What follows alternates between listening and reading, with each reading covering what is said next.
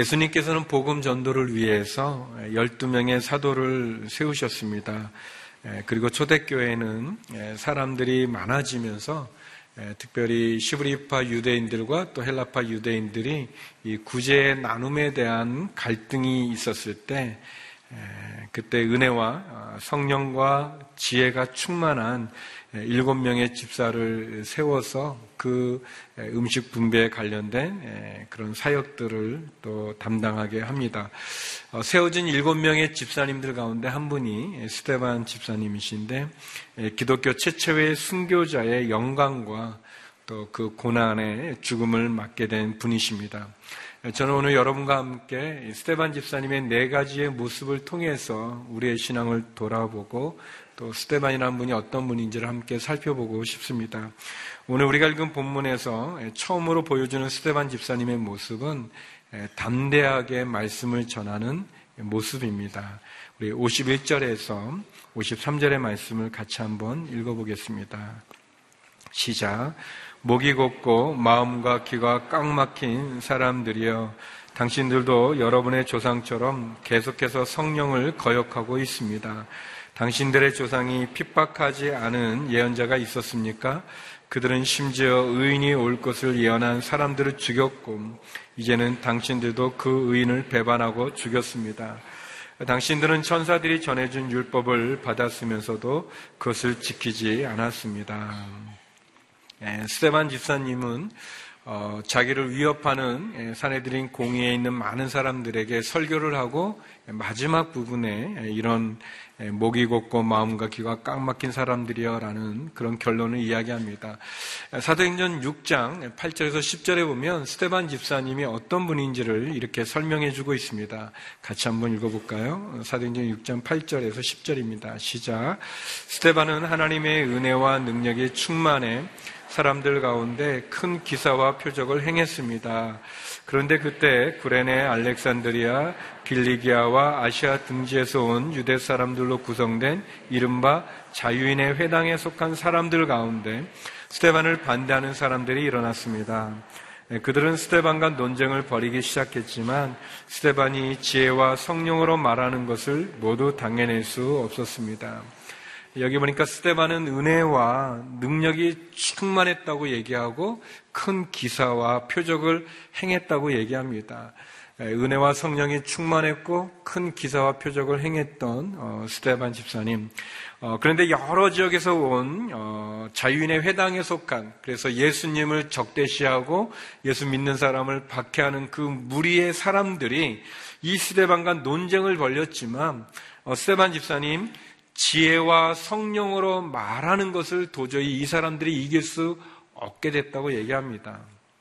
예, 그랬을 때이 어, 사람들은 적들은 우리 예수님을 죽였을 때와 똑같이 또 돈으로 사람들을 거짓 증인들을 매수해서 그래서 스테반을 모함하고 공의의 거짓 증언을 하게 됩니다.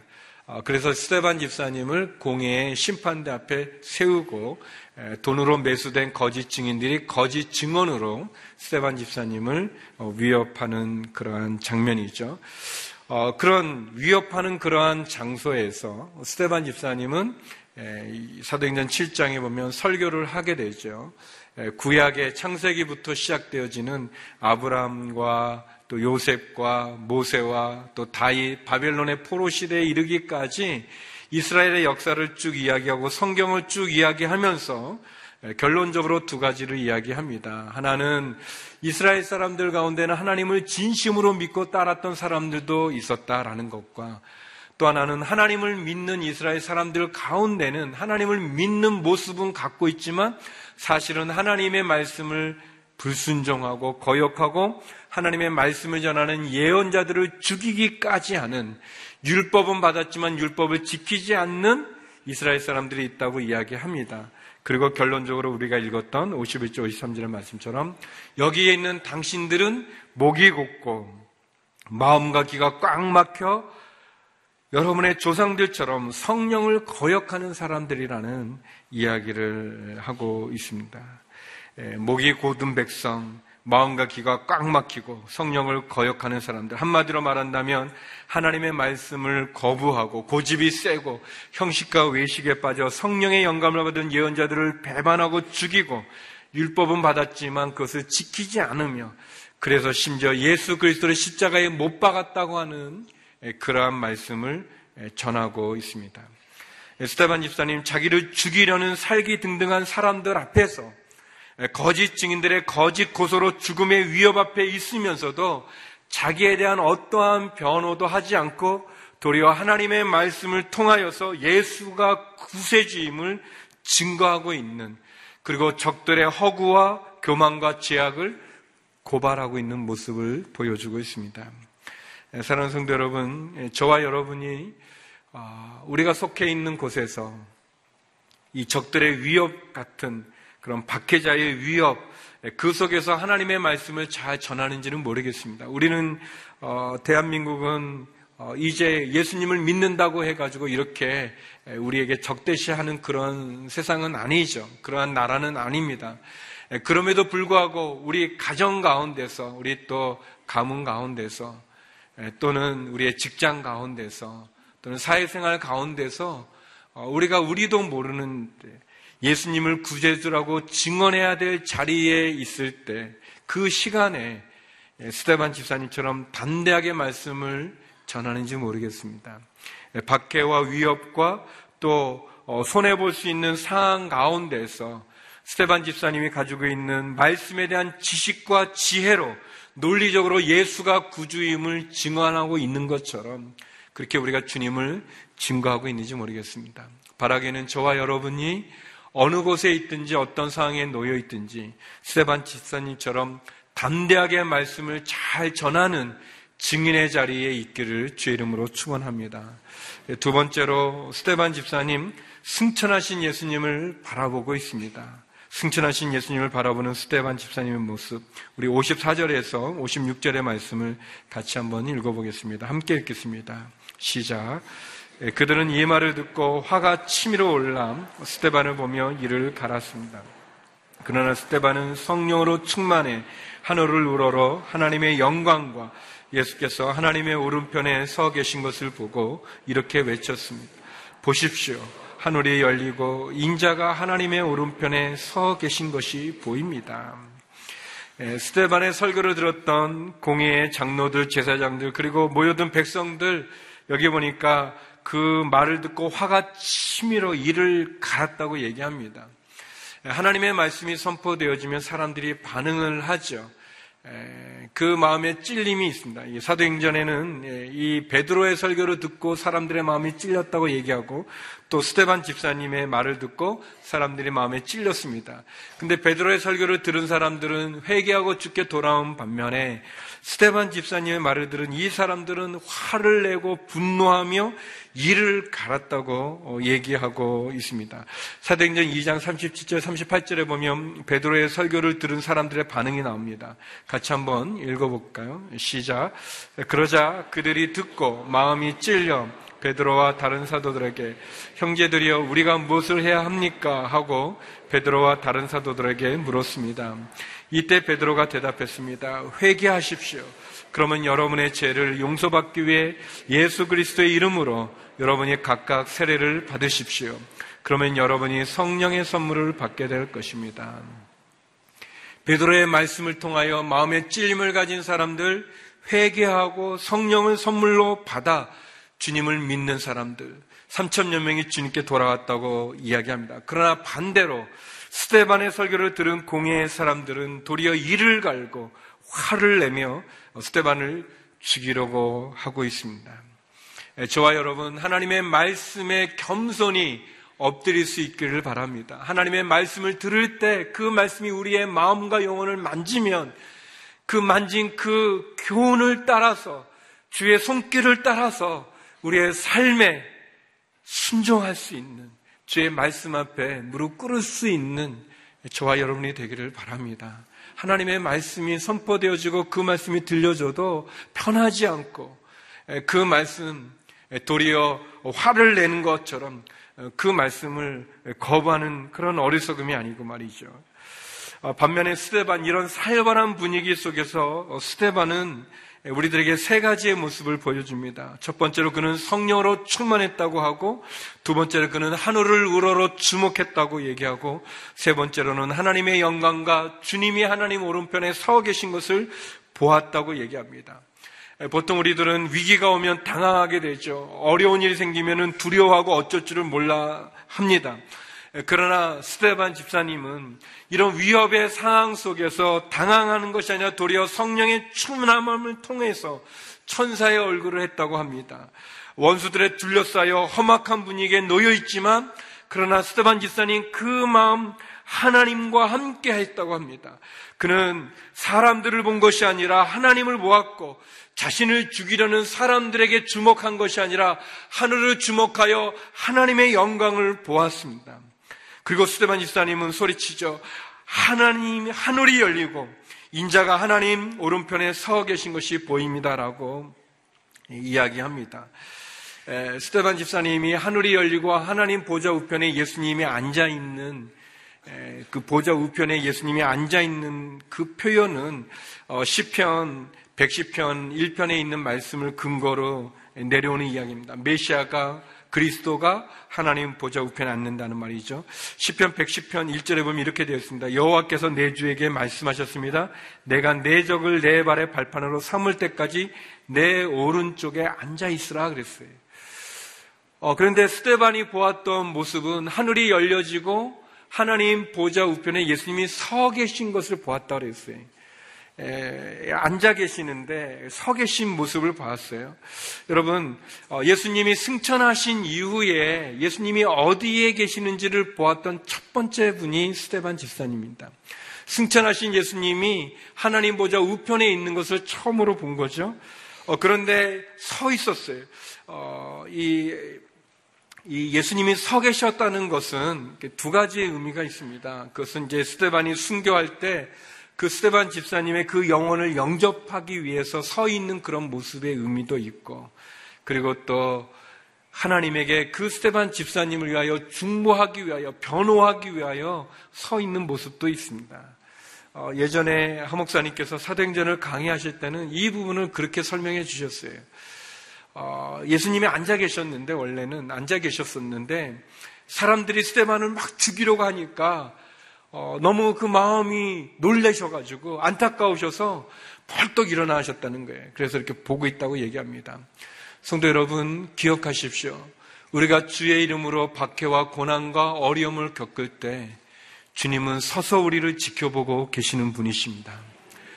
우리의 어려움을 모른 척 하는 분이 아니시라 우리를 지켜보시는 그러한 분이십니다. 특별히 주님을 위해 박해와 고난을 당할 때, 위기와 어려움을 겪을 때, 주님은 우리를 격려하시고 도와주시는 분이십니다. 스테반은 두렵고 떨리는 그 순간에 그는 사람들을 본 것이 아니라 하나님을 주목했고, 하늘을 보았고, 그리고 하늘 우편에 주님, 하나님 우편에 계시는 주님을 바라봤습니다. 어, 세상도 우리를 돕지 못하고 사람들이 나를 알아주지 않을 때, 우리의 눈을 땅이 아니라 하늘을 향하여 열린 보좌 우편에 서 계신 예수님을 바라볼 수 있는 저와 여러분이 되기를 바랍니다. 많은 사람들, 많은 사람들이 우리를 거부하고, 그리고 많은 사람들이 우리를 힘들게 할 때, 그래서 도울 힘이 없는 사람들을 의지하지 않고, 우리가 하나님을 바라보고, 하나님을 의지하고, 그리고 하나님을 향하여 기도하며 하나님을 만날 수 있는 예수님을 볼 수 있는 그런 믿음과 그런 은혜가 우리에게 있기를 축원합니다. 어, 세 번째 스테반 집사님의 모습은 순교하는 성 밖에서 순교하는 모습을 우리에게 보여 주십니다. 우리 57절, 58절 말씀을 같이 한번 읽어 보겠습니다. 함께 읽겠습니다. 시작. 그러자 그들은 귀를 막고 목이 찢어져라 소리를 지르며 그를 향해 일제히 달려들어 그를 성 밖으로 끌어낸 후 돌을 던지기 시작했습니다. 한편 목격자들은 자기들의 옷을 벗어 사울이라는 청년의 발 앞에 두었습니다.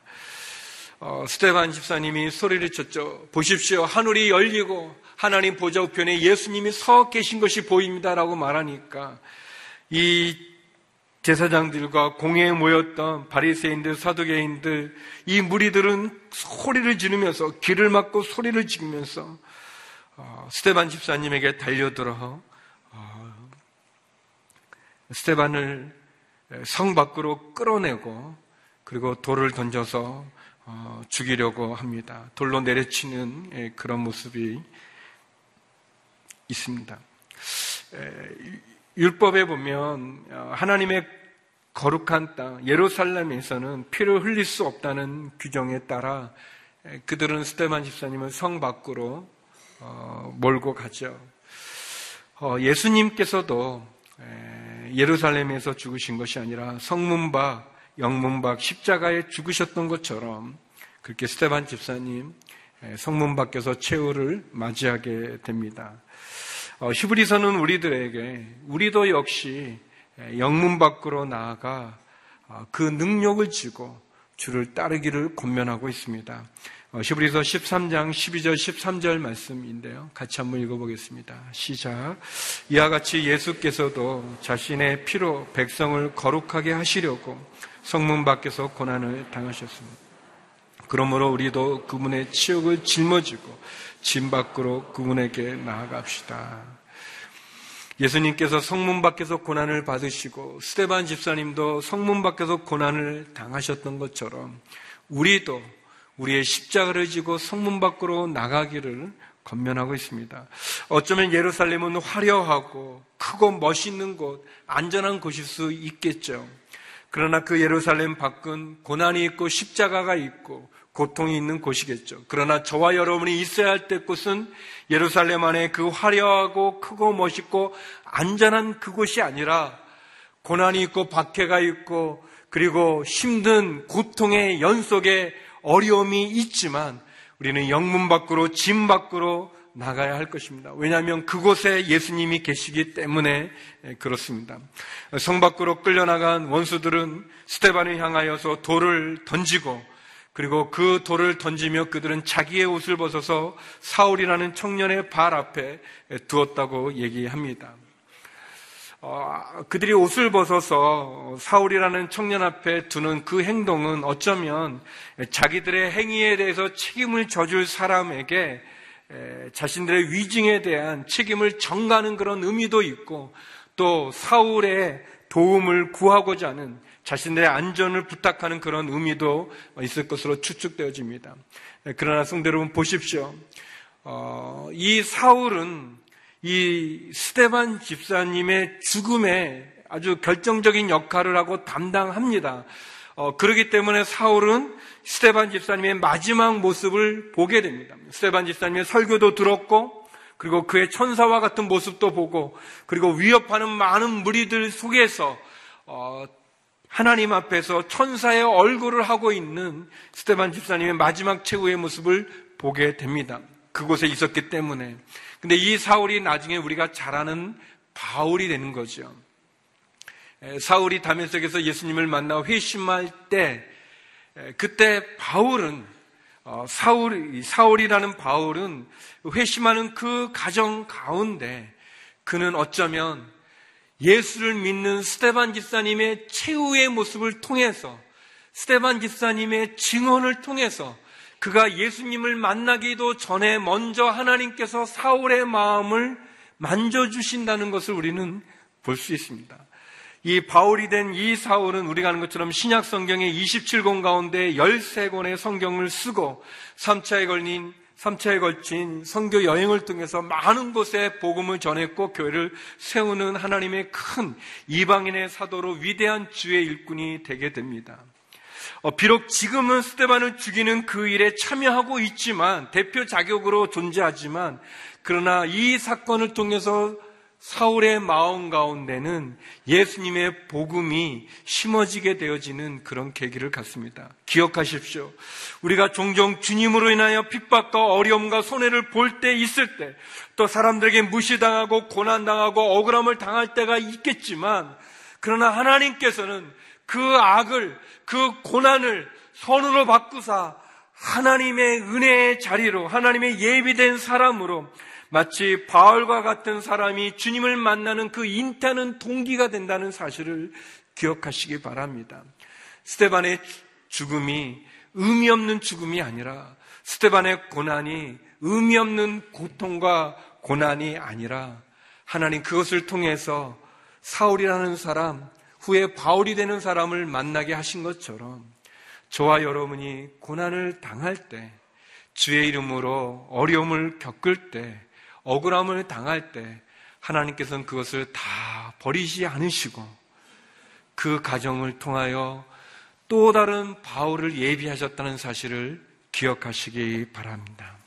그리스도인들에게 주를 위한 박해와 고난, 의미 없는 사건이 없습니다. 무의미한 박해와 고난, 십자가는 없습니다. 스테반이 죽음이 위대한 바울을 탄생했던, 탄생케 하는 계기가 된 것처럼 저와 여러분이 주의 복음을 증거하고, 증언하고, 그리고 그 가정 가운데 겪는 어려움과 고통, 고난이 하나님의 도구가 된다는 사실을 기억하시기 바랍니다. 예, 마지막으로 스테반은 자기가 원수들을 위해서 기도하고 있습니다. 우리 59절, 60절의 말씀입니다. 같이 한번 읽어보겠습니다. 시작.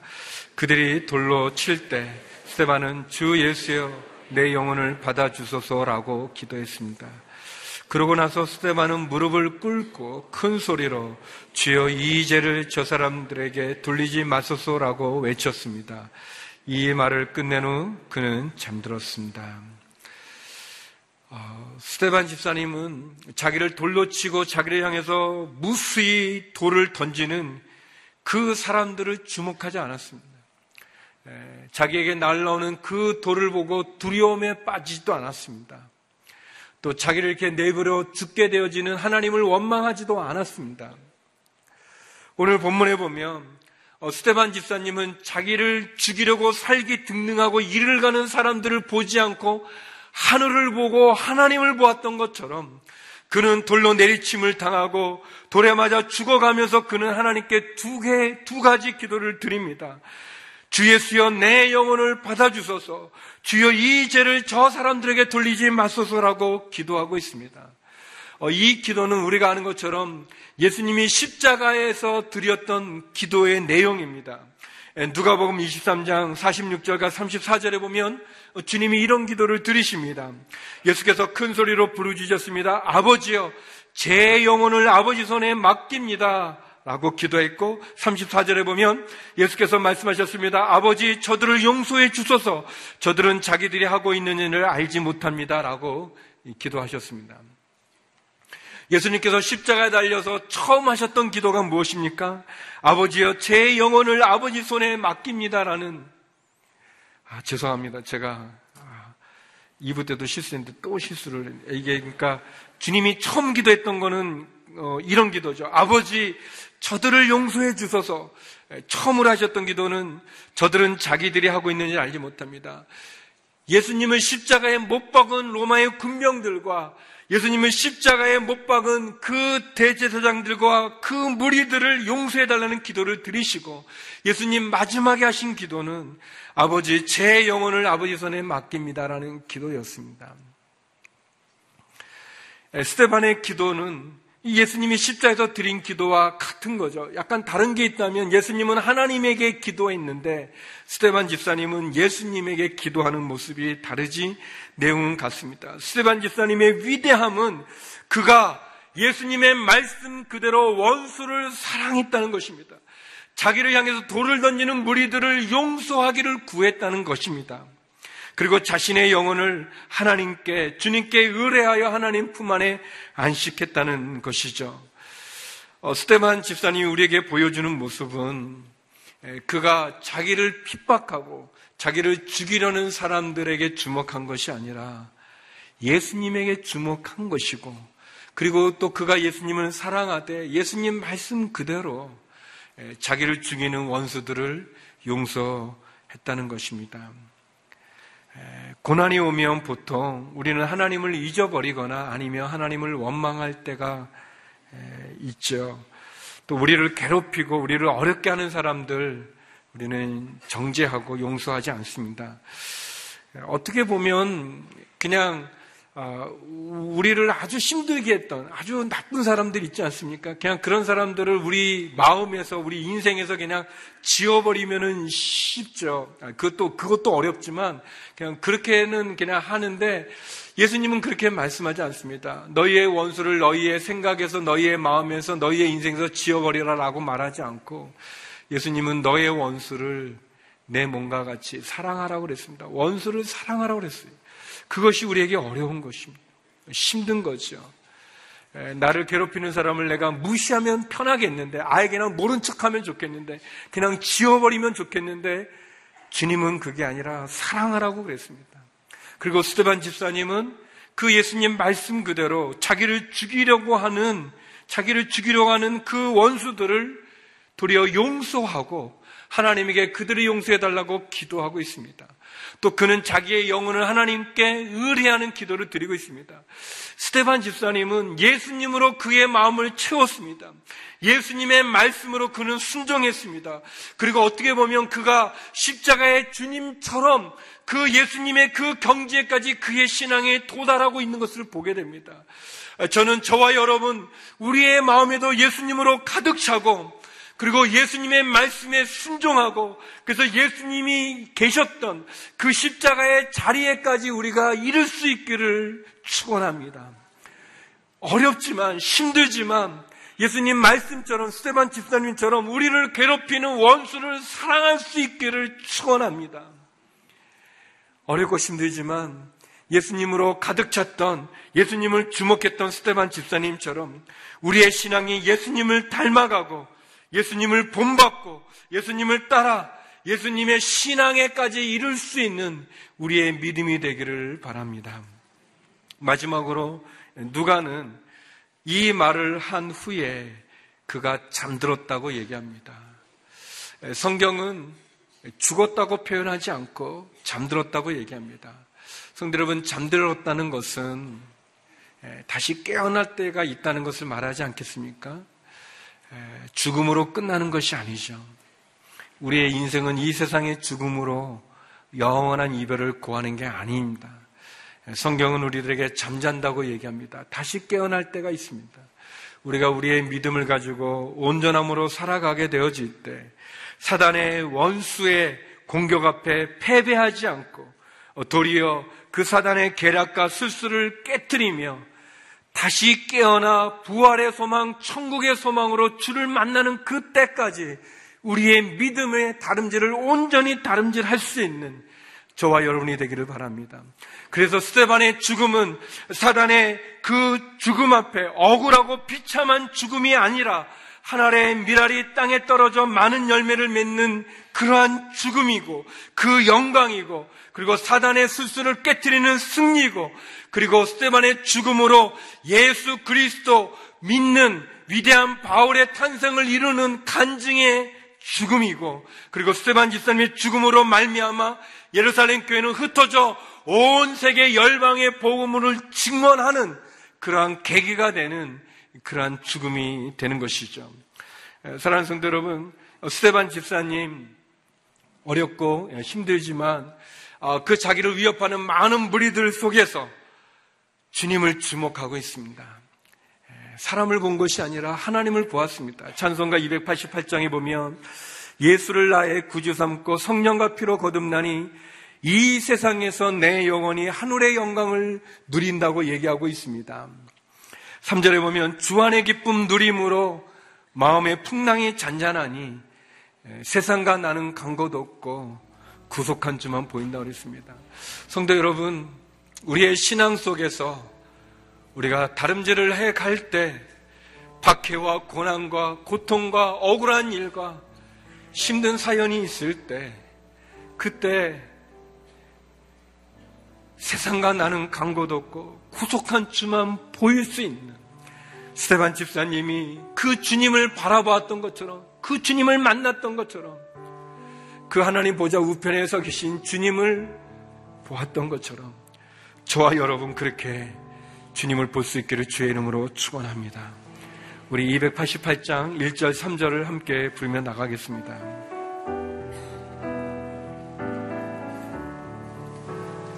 예수는 나의 구주 삼고 성령과 피로써 거듭나니 이 세상에서 내 영혼이 하늘의 영광 누리로 이것이 나의 간증이요.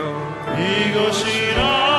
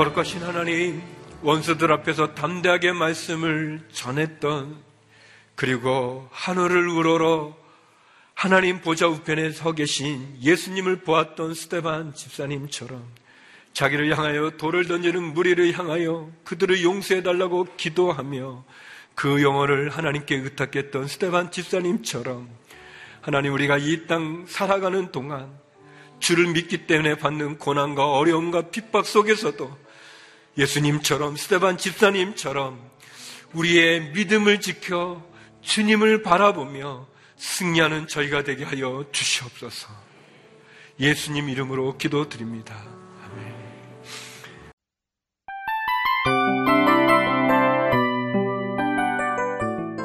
이 프로그램은 청취자 여러분의 소중한 후원으로 제작됩니다.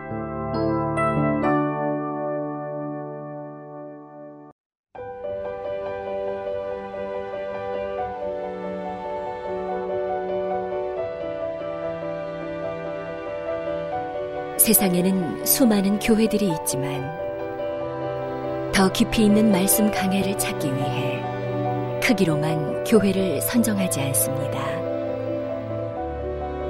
보다 좋은 영적 콘텐츠를 더 많이 나누기 위해 방송비를 받지 않습니다. 1년 365일 복음만 전하고 싶어서 우리는 광고를 하지 않습니다. 온누리의 복음을 땅끝까지 CGN TV와 함께 땅끝 성교사가 되주세요.